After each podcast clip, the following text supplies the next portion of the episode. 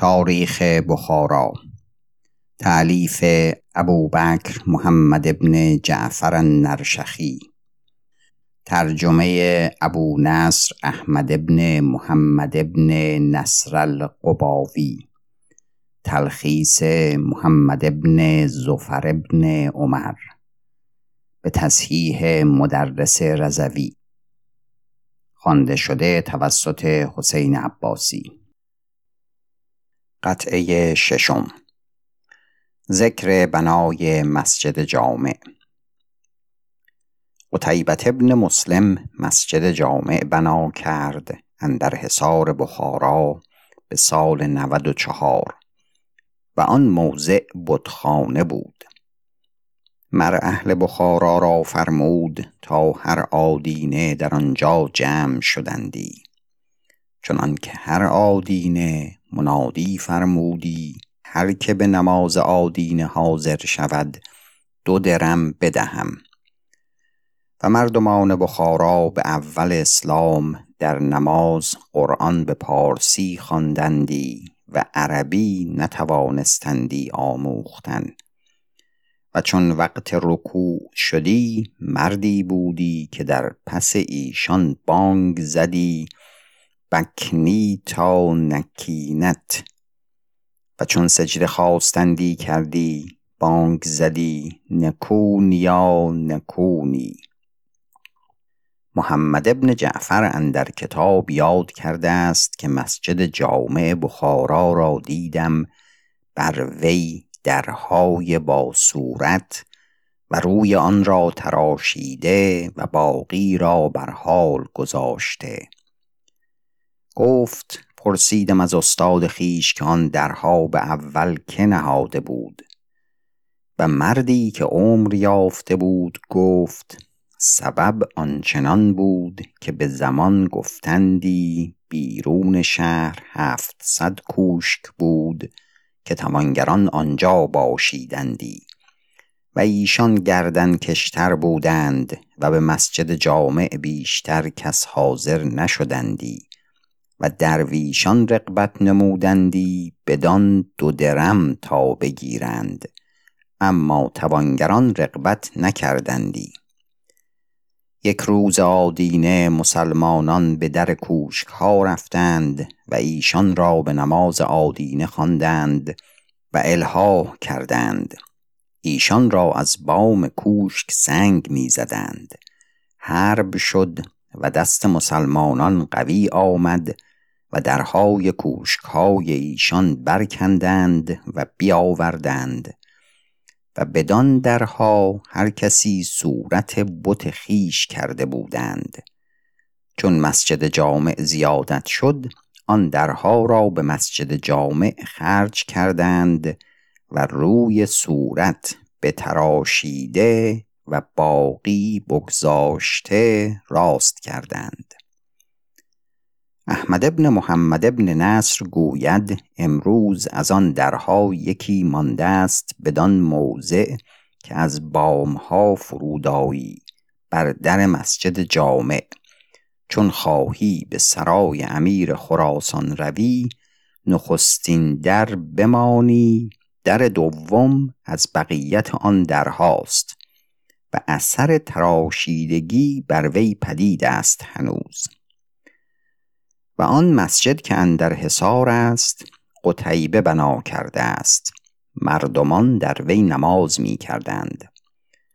چون مسلمانی زیادت شد و رغبت مردمان به هر روز به اسلام بیشتر می شد پس بدان مسجد نگنجیدند.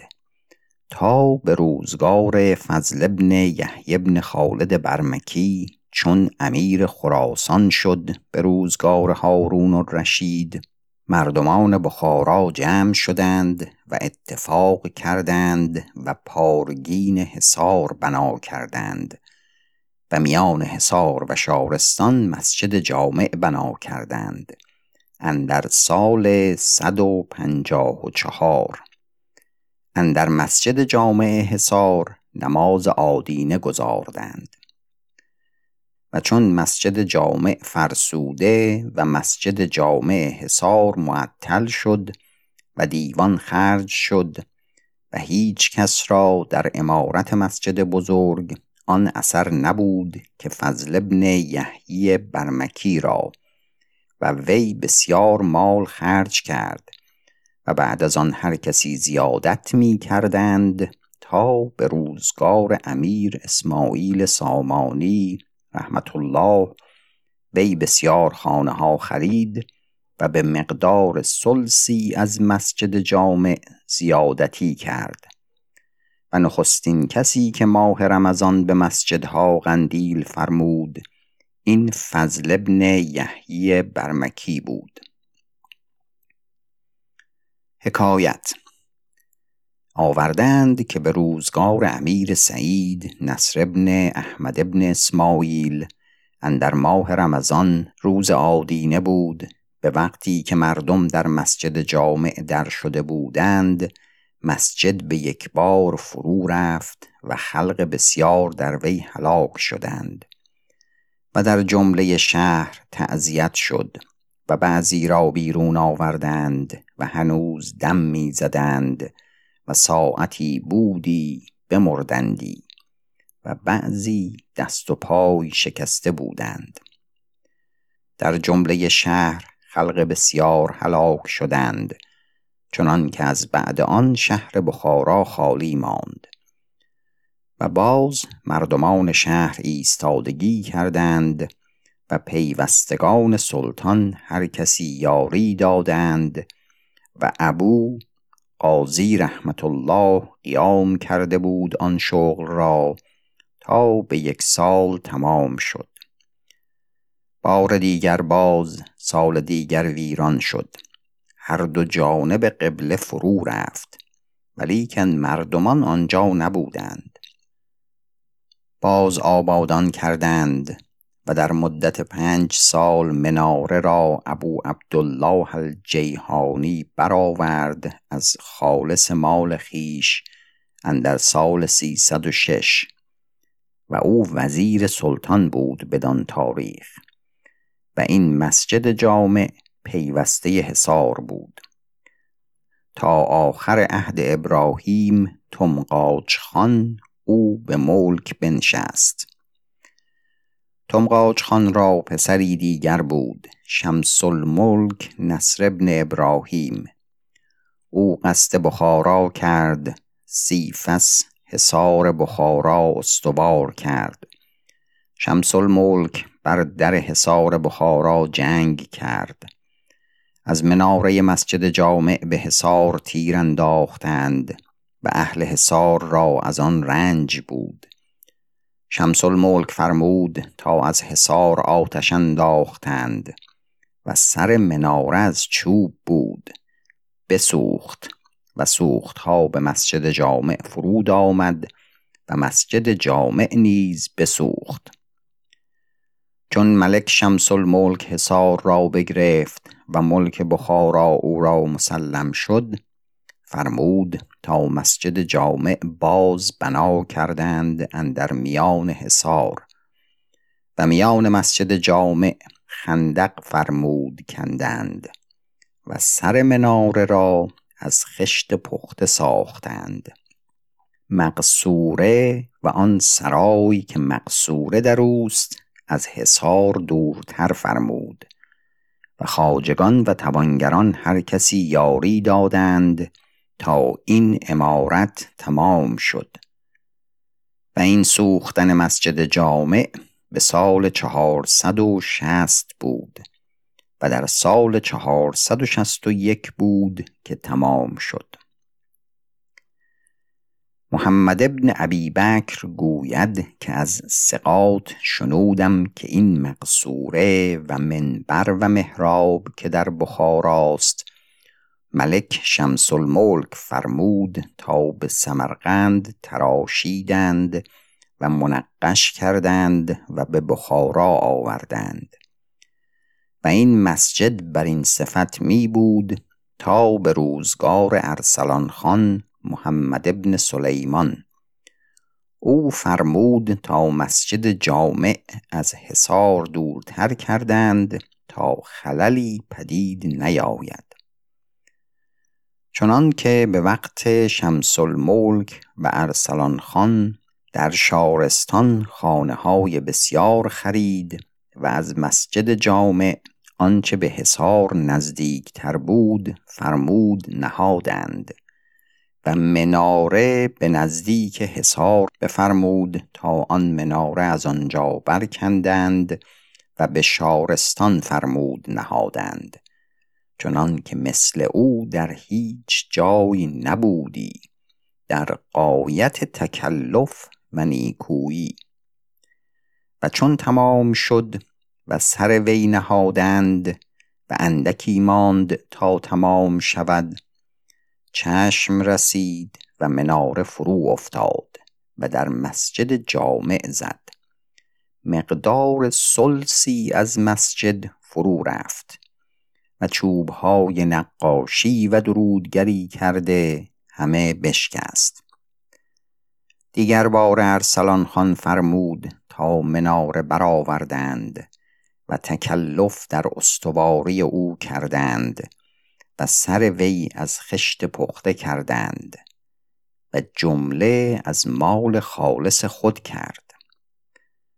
و آن مسجد جامع که ارسلان خان فرمود در پانصد و پانزده بود. در جمله مسجد پنج میان سرای است و این دو که بر شارستان است با مناره کرده ارسلان خان است و آن سرای بزرگ و مقصوره کرده شمس الملک است و در میان اینها دو میان سرای است از قدیم. آن که به نزدیک حصار است از بقیت امیر اسماعیل سامانی است رحمت الله. اندر سال دویست و نود کرده است. و آن دیگر که به جانب سرای امیر خراسان است کرده امیر حمید نوح ابن نصر ابن احمد ابن اسماعیل سامانی است. به سال سیصد و چهل از هجرت نبویه. صلی الله علیه و سلم. ذکر نمازگاه عید. چون قتیبت ابن مسلم مسجد جامع بنا کرد اندرون حصار بود از اندرون شهر و آن حوالی را ریگستان می‌خوانند. آن موضع را نمازگاه عید کرد و مسلمانان را بیرون آورد تا نماز عید کردند. و مردمان را فرمود تا سلاح با خود بیرون آوردند. به سبب آنکه اسلام هنوز نو بود و مسلمانان از کافران ایمن نبودند. و امروز سنت مانده است تا هر که اهل سلاح باشند با خیشتن بیرون آرند.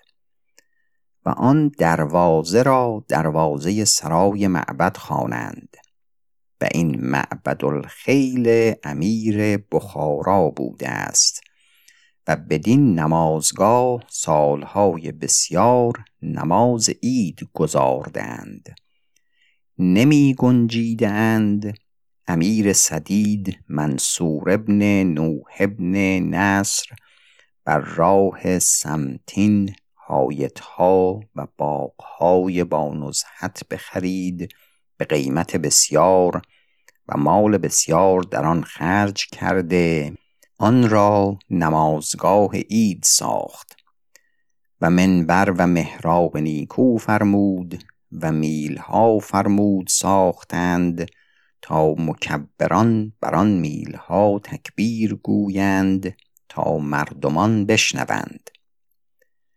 و از موضع نمازگاه تا به در حصار بخارا مقدار نیم فرسنگ بودی. همه پر مردم بودی. و سالهای بسیار نماز عید آنجا کردند. و این تاریخ سال سیصد و شست بود. آن نمازگاه تا به روزگار ارسلان خان بود. ارسلان خان فرمود تا نمازگاه به نزدیک شهر کردند تا مردمان را رنج نباشد و اگر وقتی دشمنی قصد شهر کند مردمان شهر قایب نباشند. به دروازه ابراهیم باغی بود مر پادشاهان را که آن را شمساباد خواندندی. باغ ویران شده بود. که در وی کشاورزی کردندی. و خاقان ترک فرمود تا آن همه را بربست کردند و دیوارهای بلند برو زدند و منبر و محراب ساختند از خشت نپخته در وی میلهای مکبران ساختند. و آن در سال پانصد و سیزده بود از هجرت نبویه صلی الله علیه و آله و سلم. ذکر قسم کردن شهر بخارا در میان عرب و عجم.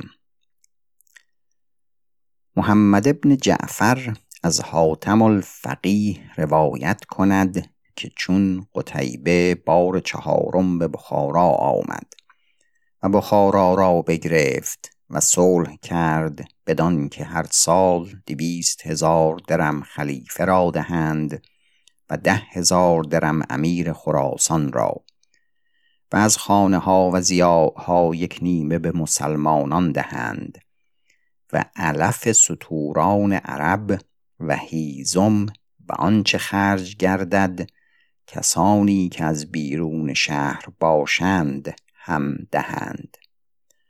و در شهر کوشک ها بود و بعضی محلت ها پراکنده دور از یکدیگر باشند چون روستا و شهرستان را هفت دروازه بوده است.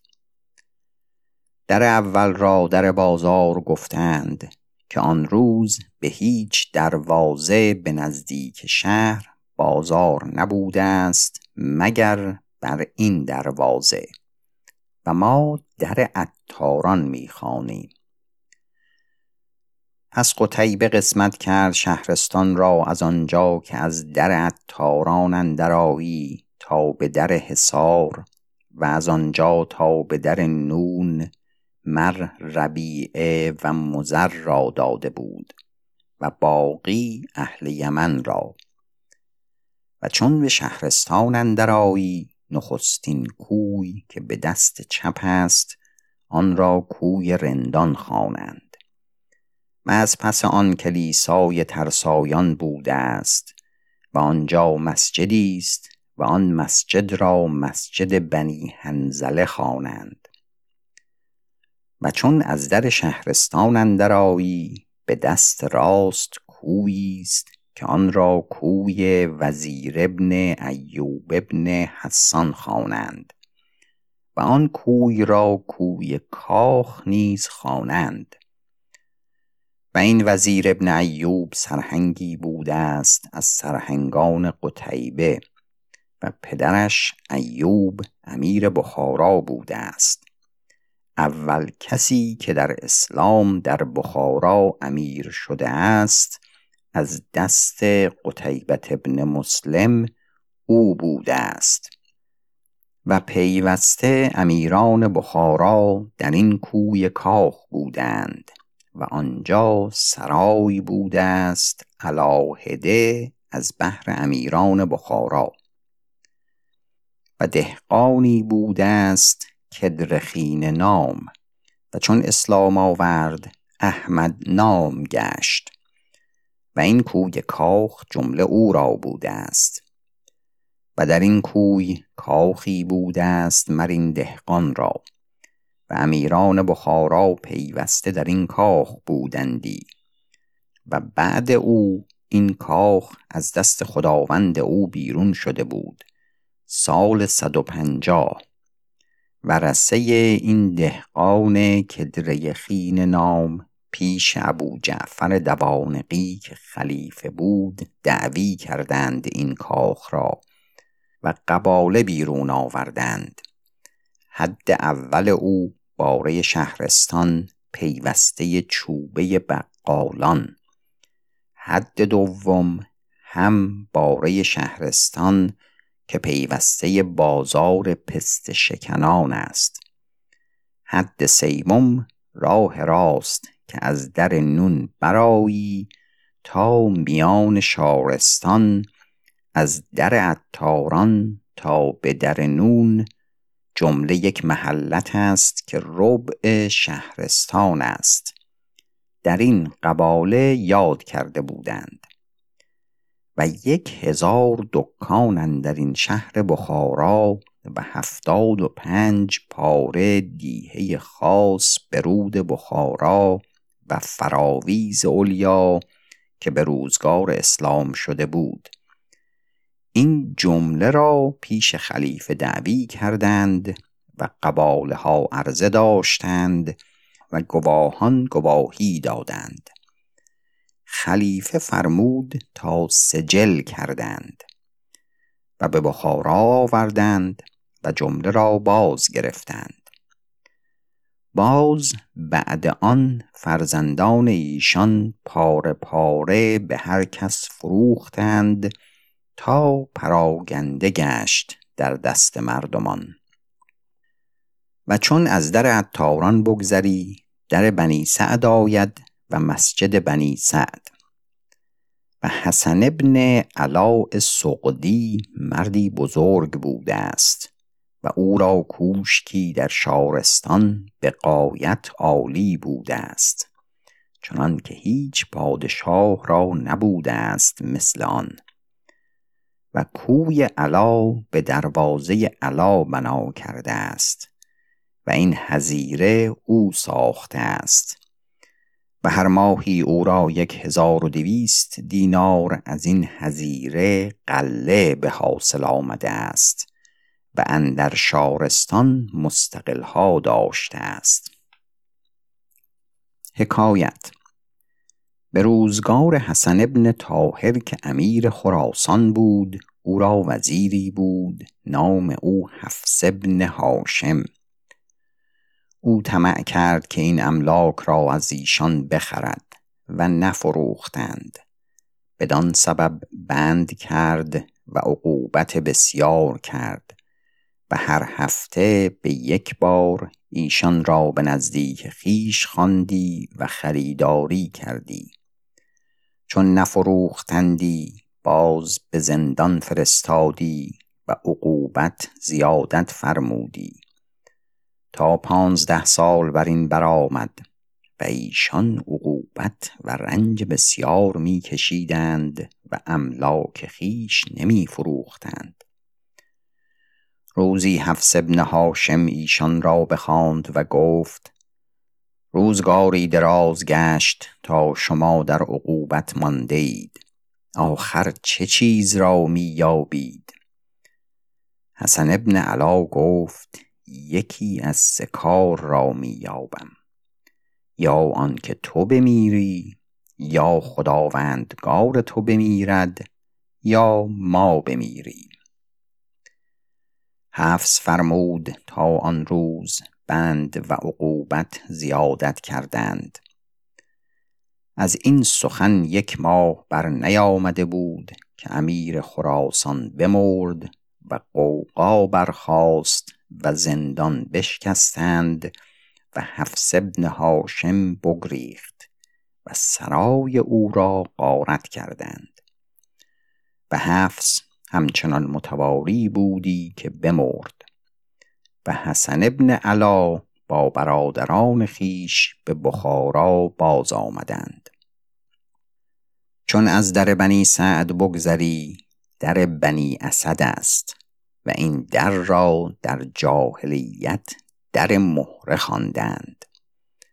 و چون از آن در بیرونی آیی و به پایان فرودایی سرای امیر خراسان است و دروازه دیگر را در کبریه خواندند. از بهر آن که چون از دروازه بیرونایی حصار در پیش باشد و امروز آن محله ویران شده است و آن محله را فقصادره می‌خوانند و اکنون آن جایگه گورستان ها شده است. و خانه های عرب بیشتر به آن دروازه بوده است. و آن دروازه استوارترین دروازه هاست و کمر بزرگ دارد و درازی آن مقدار شست کام است و زیر آن کمر خانه های بسیار است.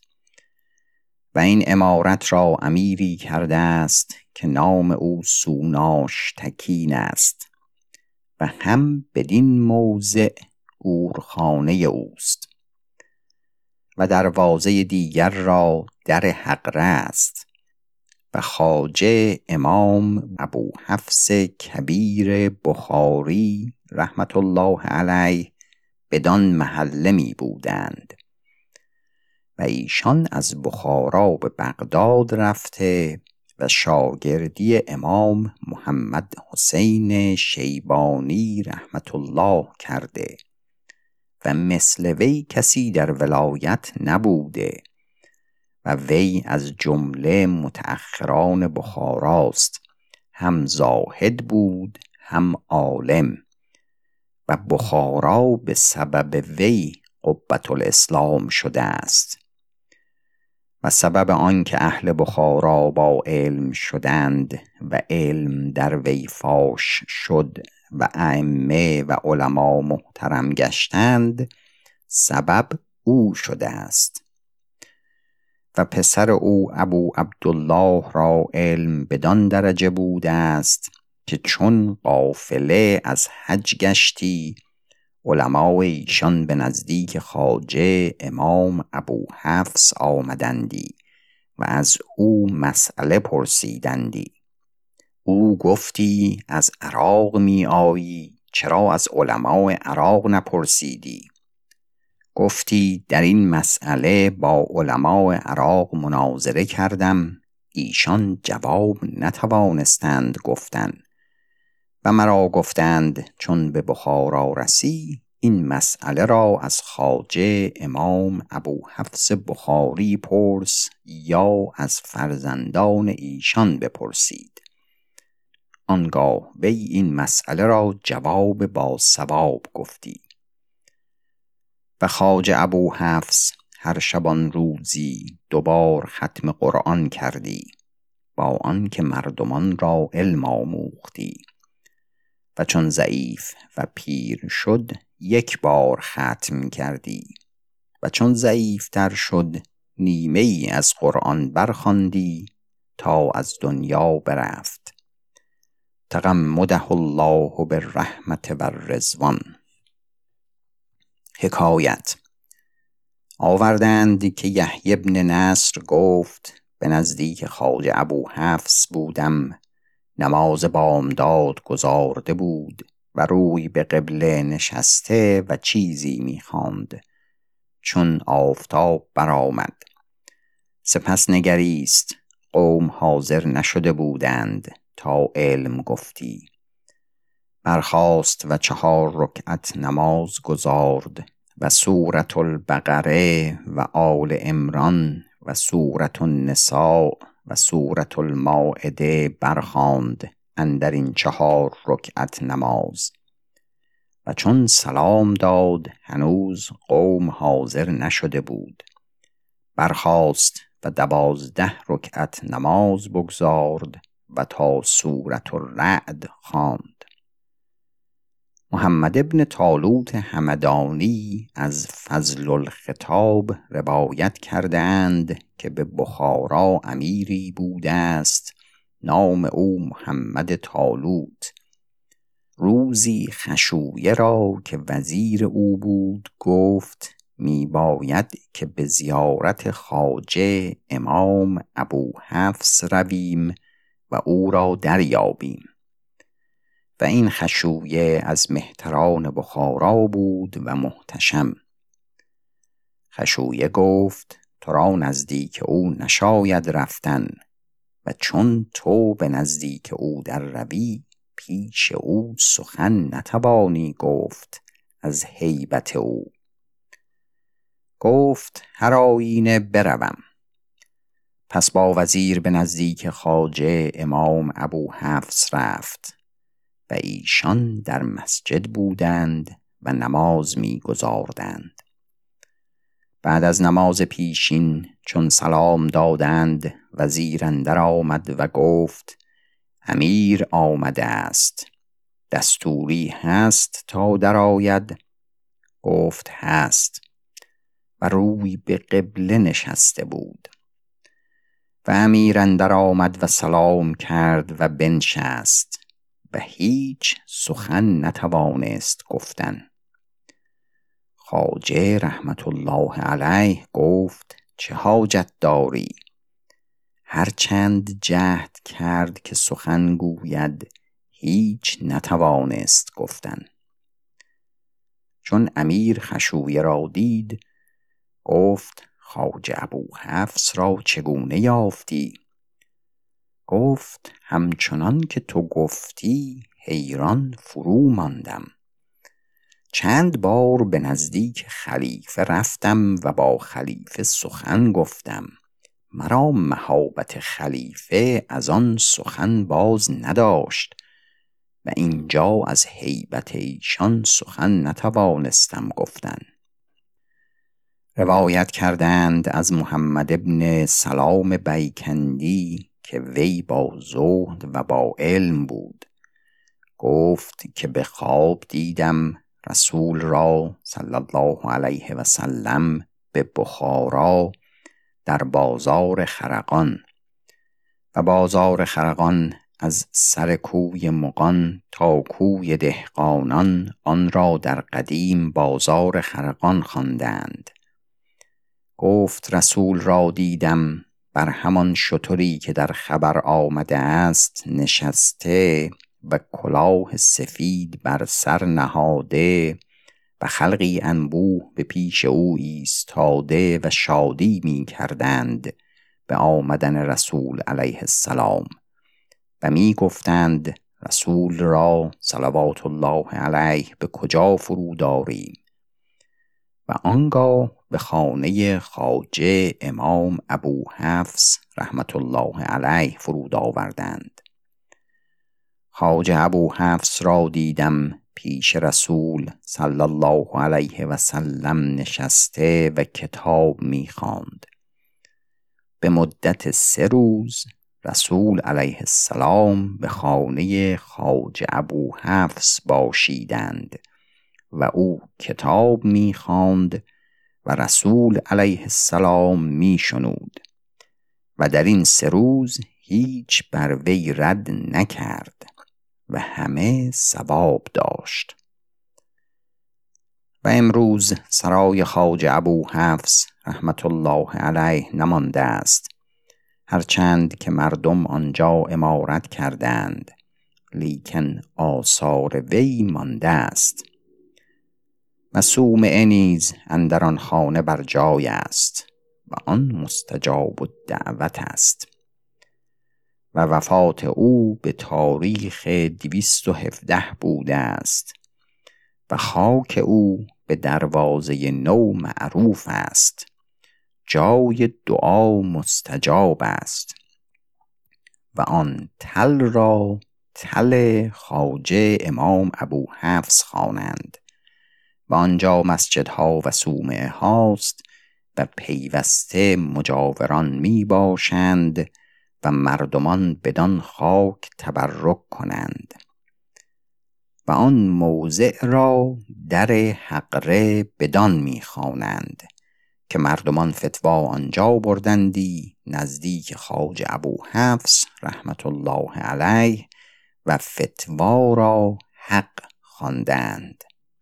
و از این جهت حقره را حق خواستند و دروازه هفتم را در نو می‌خوانند به این معنی که در آخر درهای شارستان است و چون بدین در اندرایی به دست راست مسجد قریشیان است که به نزدیک سرای خاج ابو حفص است و این مسجد را مسجد قریشیان بدان می‌خوانند که مقاتل ابن سلیمان القریشی آنجا باشیده است.